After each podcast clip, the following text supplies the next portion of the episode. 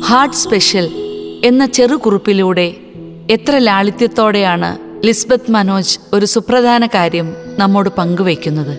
Calling bell മുഴങ്ങിയതും അടുക്കളയിലായിരുന്ന Susan തിടുക്കത്തോടെ വാതിൽ തുറക്കാനോടി. ചേച്ചിയെ കണ്ടിട്ട് എത്ര നാളായി? ഒരു കൊല്ലമായിട്ടുണ്ട് കഴിഞ്ഞ കൊല്ലം ഇടവക പെരുന്നാൾ കൂടി തിരിച്ചുപോയതാണ് ചേച്ചി. വാതിൽ തുറന്നതും ചേച്ചിയെ കെട്ടിപ്പിടിച്ച് അവൾ ഉമ്മകൾ കൊണ്ട് മൂടി. പിറകിൽ നിന്ന് ടീനമോൾ ആന്റി ഈശോമിശയ്ക്ക് സ്തുതിയായിരിക്കട്ടെ എന്ന് പറഞ്ഞപ്പോഴാണ് താൻ ചേച്ചിക്ക് സ്തുതി ചൊല്ലിയില്ലല്ലോ എന്ന് സൂസൻ ഓർത്തത്.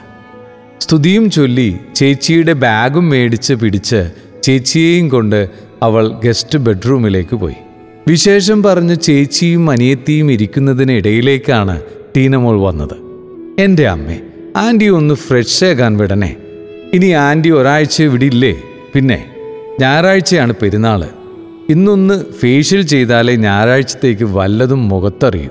അമ്മയോട് ഞാൻ പറഞ്ഞില്ലായിരുന്നു? ഞാൻ ബ്യൂട്ടി പാർലറിൽ പോകുന്നെന്ന്. ചോറുണ്ടേച്ച് ഞാൻ പോകുക നിങ്ങളെ രണ്ടാളെയും നോക്കിയിരുന്നാൽ എന്റെ സമയം പോകും. അത് കേട്ടതും സിസ്റ്റർ ആന്റി അവളോട് ഒരു ചോദ്യം. ടീനമോളെ പെരുന്നാളായതുകൊണ്ട് ഒരുക്കത്തിന് ഹാർട്ട് ഫേഷ്യൽ വേണം ആദ്യം ചെയ്യാൻ.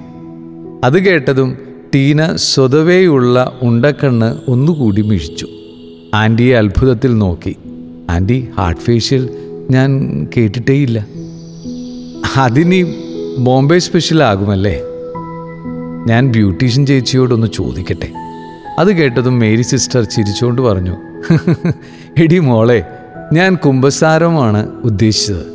നീ പെരുന്നാളിന് ഒരുക്കമായി ആദ്യം ചെയ്യേണ്ടത് കുംഭസാരമാണ്. ഫേഷ്യലും ഒരുക്കവും ഒന്നും തെറ്റല്ല.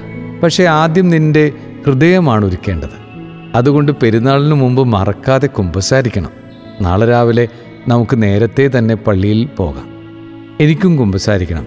ടീന ചിരിച്ചുകൊണ്ട് പറഞ്ഞു ഓക്കെ ആന്റി ഡൺ.